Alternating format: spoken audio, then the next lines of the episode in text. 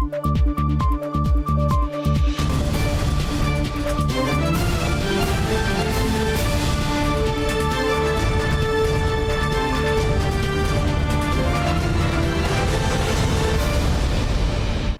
键时刻带您迅速掌握潮流趋势，欢迎收看《财经趋势四点零》，我是赵廷玉。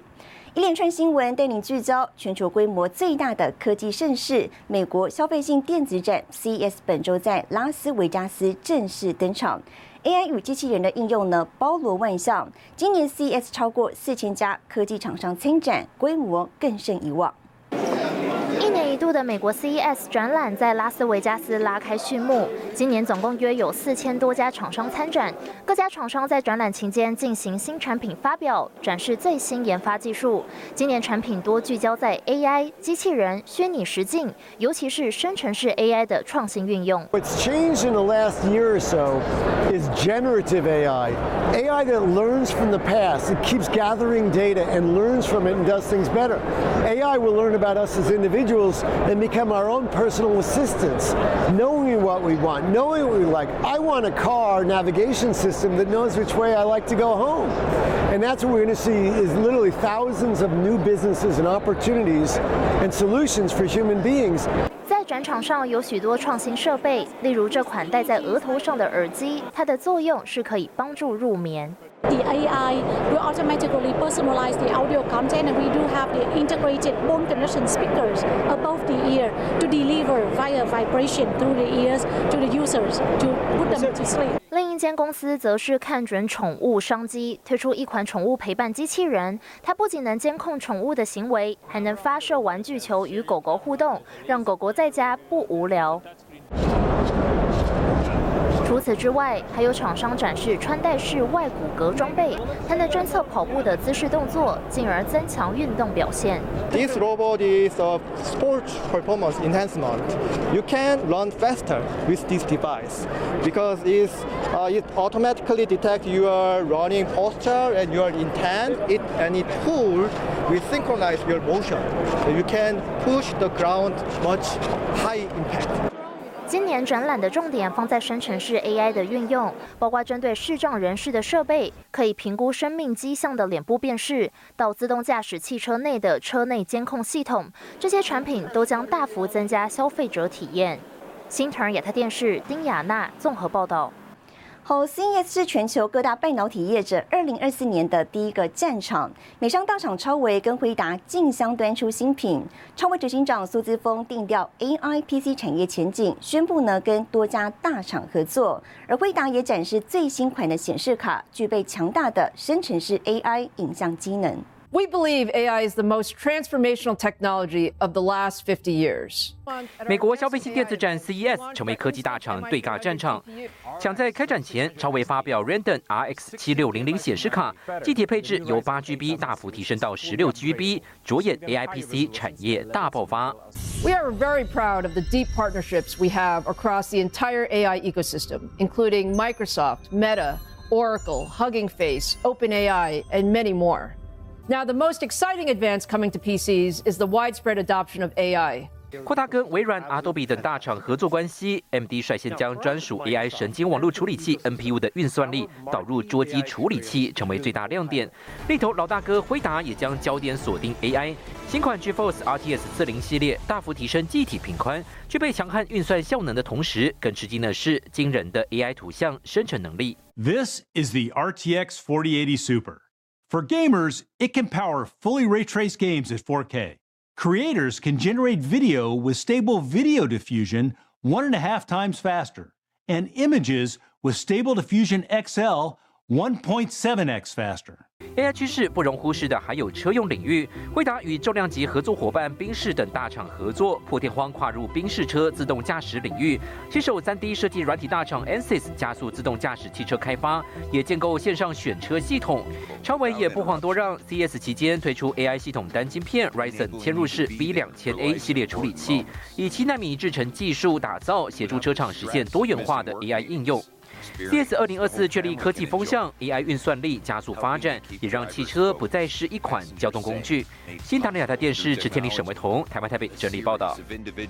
多家台湾大厂也进军 CES，华硕跟宏基推出吸金的 AI PC 产品，产品呢导入全新的 Copilot 键，预告全球笔电战场将发生改变。Welcome to the CES 2024. 美国消费性电子展九号正式开展，台场这回积极备战。华硕继 ROG 系列电竞笔电后，再推出全球首款搭载两个十四寸 OLED 触控荧幕的 AI 笔电 ZenBook Duo。Integrated adjustable kickstand, you can easily find the perfect angle to work or play. Intel Core Ultra 9 processor delivers a dedicated engine to help unlock AI experience on the PC. 可以直立成两个荧幕上下配置，也可以横放随心所欲，同时拥有笔电的键盘打字以及触控板使用体验，还有全球第一个可稀释折叠 OLED 荧幕，拓展商用更多的可能性。更是意外推出整合多荧幕体验的 Air Vision M1 穿戴式装置。To transcend the expectations of our users. And to transcend the definitions of what is possible. 话说五大领域新品，从消费性、电竞、商用、创作者、迷你 PC，全方位抢攻 AI PC 商机，就是要力拼夺下 AI PC 龙头宝座。另一家品牌大厂宏基也是早早抢先发表。三 D 飞鸟栩栩如生，直接跨越荧幕。宏基八号发表裸视三 D 产品，结合 NB 既有产品线，不需要戴眼镜就能感受二 D 变三 D。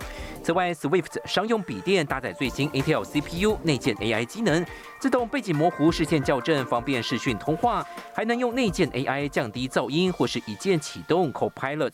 This is going to be outfitted with up to a Core Ultra 7 processor, so you're going to get that AI effects and all the great stuff we're seeing here with the AI. You're going to probably get those studio effects as well with the camera. So you're going to be able to do a lot here with this laptop.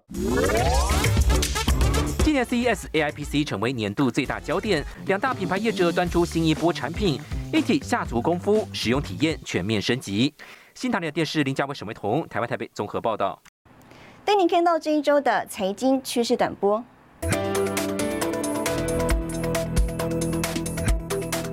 体大厂美光科技将在印度启动首阶段工厂，二零二五年初开始运营，总投资超过二十七点五亿美元。印度官员进一步狠话，将建立半导体研究中心。市场研究顾问公司 Tech Insights 拆解中国华为公司最新款笔记型电脑秦云 L 五四零，发现这款笔电采用台积电制造的五纳米晶片。产业专家认为，华为新款笔电采用库存的台积电晶片，显示中国半导体先进制程技术进展受阻。日本半导体厂瑞萨电子宣布，购并美国功率半导体厂 Transform，以取得相关技术，包括车用规格的氮化镓功率半导体。这成为瑞萨在功率半导体发展策略上的新进展。电动车龙头特斯拉本周表示，旗下德国柏林厂将在一月二十九号到二月十一号局部停产，主要原因在于也门叛军作乱干扰红海航运，导致汽车零件运输延误并短缺。新唐人亚太电视整理报道。再来看到本周市场另一个焦点，大力光法说会召开，在苹果等高阶机款带动下，毛利率呢重返百分之五十大关。不过，今年第一季仍为传统淡季。执行长李恩平指出，部分客户对高阶信心有好转。苹果 iPhone 十五等新机拉货，助攻大力光二零二三第四季缴出亮眼成绩，毛利率重返百分之五十大关，来到百分之五十二点七八，合并营收季增百分之三十一，写下四年来单季新高。随着今年旗舰机款相继推出，法人关注市场需求与高阶动能。有些 vendor 信心比较好，某些他对高阶比较有信心。而下一代苹果 iPhone 十六旗舰新机传出将采取魔造玻璃镜头，法人聚焦今年手机镜头规格升级趋势。今年大概就是会有一些 molding glass 的加 P 加 P 的形式嘛。那内对焦的也有增加批数，就表示它 functionality 的要求更高。大力光台中新厂去年启动，李恩平指出，由于某些制程难度较高，去年底已经开始量产并移入机台设备。李恩平认为，良率提升仍有改善空间，制造会随着学习曲线变成越来越顺，同时提升自动化，降低人力错误。新唐人亚太电视，持前李兆廷玉台湾台北报道。台积电即将在下周四十八号举行法说会，重新回归实体法说。更详细的新闻内容，休息一下，我们马上回来。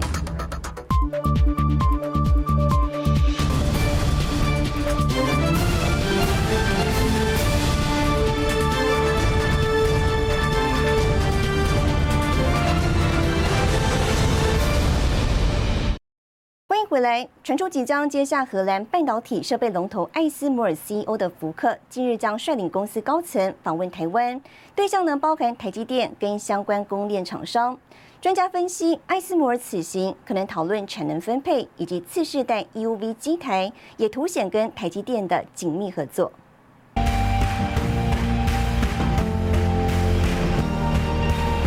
这数十亿美金的 EUV 设备送上飞机，准备再往亚洲。最大买家就属台积电。荷兰半导体设备巨头艾斯摩尔近日传出将率团来台，除了现任执行长韦尼克，四月二十四号将接掌总裁及执行长的福克也在高层名单。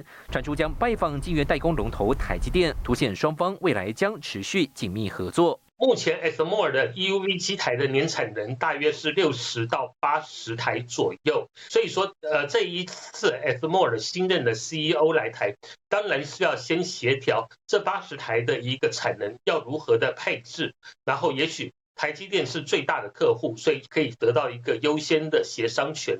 台积电从七纳米开始导入极紫外光设备，五纳米、三纳米则是全制程采用 EUV，更是艾斯摩尔最大客户。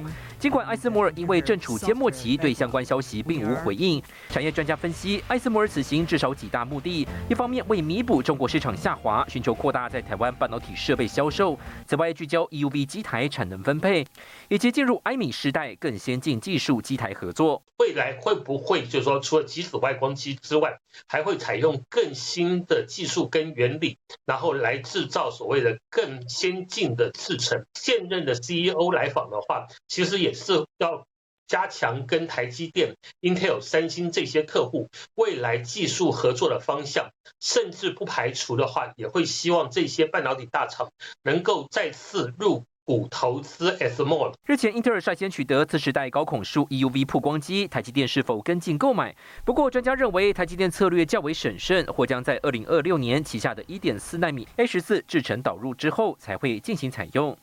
新唐人亚太电视高就人沈维彤，台湾台北综合报道。继续来关心台积电董事长刘德英日前抛出震撼弹，今年将退休呢，不再担任董事。那么下周十八号，台积电将召开实体法说会，包括接班、营运展望等六大面向，成为外资法人圈关注焦点。台积电董事长刘德英今年股东会后确定退休，总裁魏哲嘉接下重担。不过看在好友立积电董事长黄崇仁眼中，只说魏哲嘉太辛苦，台积电高层欠缺全方位人才，接班问题浮上台面。这全方位人才是张忠谋训练，可是刘德英跟 C 这位自己接班了，太辛苦，他没有想去，这个是问题。台电现在比较，我认为比较大的一个需要去解决，就是每一个副总都很能干，但是这些副总呢？一个人，比方说制造很能干，一个人的业务很能干，研发很能干。可是你做副，你要做升上去的话，你做研发你怎么搞的业务，你搞不清楚吗？所以他们还要加紧训练这些人才啊。不仅刘德英去职，台积电现行董事会当中，独董陈国慈不续任，资深董事曾凡成也传出请辞消息。台积电第三代接班梯队，研究资深副总侯永清、人资副总何立梅、胡升高。集团人才断层问题无可回避，不过法人圈目前仍是相当有信心。经过一段时间的磨合，我相信也也许所谓的第二代、第三代的接班人也会慢慢浮出台面。所以我觉得整体上来看，可能短期之内稍微有点杂音，但对法人来讲，可能。不会因为这样的接班问题而造成对台积电的一个评价有一些下修的状况。法人圈对台积电法说会聚焦六大面向：人才问题、旗下两纳米成长动能、半导体景气展望、先进封装 CoWAS 产能规划、今年的资本支出水位以及海外厂区产能布局。而在主要的几个台积电的业务大项当中，那目前来看的话，应该是消费电子是大家比较有一点杂音，也会是这一次在所谓的法说会上面讨论的重点。那第二部分，当然大家就关心到所谓台积电相关的建厂进度。那预计二月份的熊本厂正式开幕，那到年底会投产，那当然会对今年整个台积电营收会有一些新加分的效果。外资预估台积电今年营收成长百分之十五到百分之二十，双位数，毛利率介在百分之五十一到百分之五十二区间。业界也传出台积电订单回升，AI 相关的订单营收扩及 AI PC 和 AI 手机。一月十八号举行的台积电实体法说将成为业界焦点。西大技师高就的沈维彤，台湾台北报道。二零二三年可以说是台积电的全球扩厂年。虽然在日本设厂的规划呢晚于美国厂，但熊本厂房已经在二零二三年底完工。日本媒体更是高度关注，直指熊本厂动作之所以这么快，要归功于工程人员二十四小时不间断进行，仅用了短短一年八个月就完成建厂工作。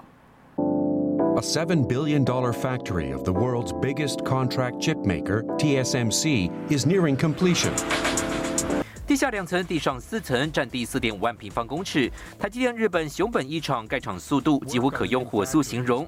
日本共同社报道，台积电日本子公司 JASM 办公大楼去年八月启用，厂房也在二零二三年底完工。之所以这么快速，归功于工程人员日以继夜、二十四小时不间断的施工。高峰期上工人数高达六千人，仅耗费一年八个月就完成整个建厂作业，预计二零二四年底投产。About seventeen hundred people will be dispatched from Taiwan. They plan to manufacture ten to twenty nanometer logic chips. 熊本一厂开幕仪式预计在二月二十四号举行。除了台积电高层、董事长刘德英、总裁魏哲嘉，日本和台湾政府官员也会出席见证台日半导体合作里程碑。业界更盛传，台积电规划熊本二厂有望取得九千亿日元补助，生产七纳米以下先进晶片。在日本第三座厂房更可能布局至三纳米以下先进制程。今年来讲的话，像超微、Intel 甚至亚马逊都有自制 AI 晶片的一个。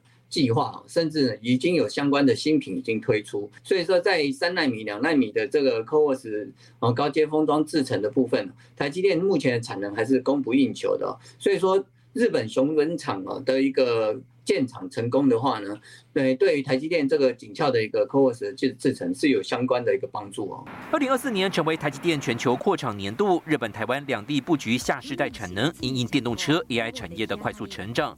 法人预估，今年台积电来自辉达、超微的 AI 高速运算晶片总量上看一百五十万颗，助攻台积电三纳米、五纳米产能利用率，带动今年业绩重返成长轨道。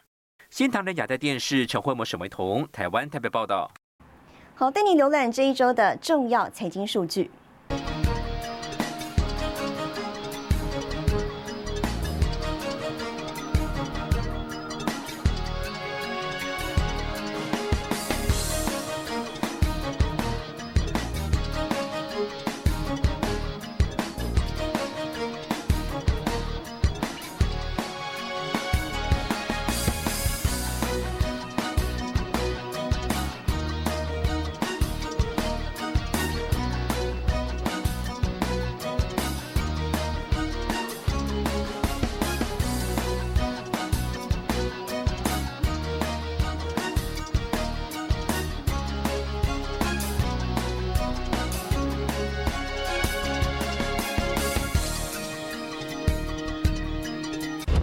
电董座黄崇仁表示，AI 硬体台湾最强，新总统必须懂半导体。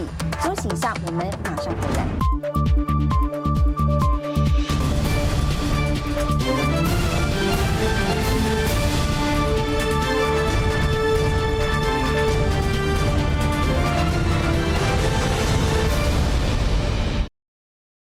尽管半导体业二零二三年景气放缓，中美金集团本周公布的财报，二零二三年营收创下新高。董事长徐秀兰表示，今年是近二十年状况最复杂的一年，但是他分析下半年能看到好转。中美、环球、台特化。鹏程全部都创历史新高。尽管去年景气遇逆风，中美金集团全年仍微幅成长百分之零点一二，营收达八百一十九点七亿元，连续三年成长，创历史新高。迈入二零二四年，研调机构普遍看好今年半导体有双位数成长。不过，中美金董事长徐秀兰表示，产业界有不同看法。自己觉得，在过去这个十几二十年里面，呃，最看起来这个状况最复杂的一年，共同的看。都是觉得上半年，呃，稍微还是还是会比较弱一点，那下半年就有比较好的期待会上来。第一季看起来还是弱，那第二季我们觉得应该会跟第一季差不多，或者比第一季应该微幅的会稍微好一点。另外，随着全球半导体厂陆续开出，Semi 预估今年是产能高峰，共有四十二座新厂加入，增幅成长百分之六点四，突破三千万片大关。对此，徐秀兰正面看待。对于 AI，徐秀兰则是非常期待。他认为 AI 将改变半导体市场。以制造跟材料业来说，可关注四大面向，包括算力、记忆体、能耗控制以及资安。效率跟资讯安全立场就开始会做边缘计算，就是会把很多 AI 的功能把它下到呃自己的 device。那一旦会进到边缘来的话，那就是不是只有一个大的云、大的一个集集中式的运算，就还有很多呃会用到其他领域。所以我想，对于半导体产业，对于以我们 wafer 的供应商来讲，这些都是非常正面的。媒体也询问产业界对总统候选人的期许，徐秀兰说：“竞选的那个政策很多我都没空去看，所以我就啊教一下 Chat GPT，你帮我以表格方式输出我们的三大候选人他的能源政策有什么不一样。我要报告的就是说我对于呃我对于这个呃新的候选人、新的领导人，我最大的期待就是我希望能源政策能够跟国际同步，做的生意都在全球，所以我们也希望呃我们有很稳定的跟各国之间的交往都能够很。”稳定进行，这是最大的期待。提到能源政策，许秀兰透露，今年底将营运的丹麦晶圆厂会是半导体业第一个做到百分之百使用绿电的厂区。美国厂和意大利厂也将逐步达成。新唐亚太电视林秋霞、池先礼、李晶晶，台湾新竹报道。二零二四总统大选，产业界态度也受到关注。晶圆代工厂立基电董事长黄崇仁受访时表示，新上任的总统呢，必须要了解台湾的半导体产业。下半年就会很强，后年就会很厉害。因为现在 AI 的硬体哦，老实讲哦，就是台湾的，我看不出有什么其他国家可以参加竞争。立基电董事长黄崇仁对台湾半导体未来发展信心满满，尤其加上 AI 的助力，更是超越其他国家。黄崇仁举例，从辉达执行长黄仁勋亲自来台，就能看出台湾半导体业在全球的重要性。为什么黄仁勋跑到台湾来？他来台湾就等于宣布台湾就在这个地方的重镇嘛。AI PC、EV 还有一般的 AI 应用，在未来的这现在因为刚刚。过年嘛，慢慢看不出来，可是在下半年就会表现很强，而且是会这样跳用跳跃式的。跟随台积电脚步，立积电先后也在日本设厂。黄崇仁表示，新厂预计四五月就会启用。另外提到台积电董事长刘德英退休后交棒问题，与总裁魏哲嘉是好友的黄崇仁透露，魏哲嘉从早上六点工作到晚上九点，现在又要承担另一份工作。太辛苦，他已经拼得半死了，对不对？那现在又把另外一部分的工作交给他，我是觉得，我我他是我的好朋友，我觉得是太辛苦的了。这全万人才是张忠谋训练，可是刘源跟 C 这位自己接班了，太辛苦了，他没有想去，这个是问题。但是以台建这么大的公司，一定要训练出一些下一代的干部。黄崇仁也关注今年的总统大选，他认为新上任的总统必须要了解台湾的半导体产业。做未来的总统，第一个要了解什么是叫做半导体，半导体台为什么那么重要？台湾的半导体如果不动的话，美国、中国、欧洲都下档，各个国家看一看，台湾真的是不错的地方啊！这要持续，不能说我们只要谁做得好继续做，政策继续继续提倡嘛。黄崇仁也提到，包括能源、土地，怎么样做更好的策略，也会是新任总统的经济课题。新唐人亚太电视林玉堂、李晶晶，台湾台北报道。带您看到下周有哪些重要的财经活动。一月十七号，元宝举办尾牙。一月十七号，欧元区十二月消费者物价指数公布。一月十八号，台积电法说会。一月十九号，广达举办尾牙。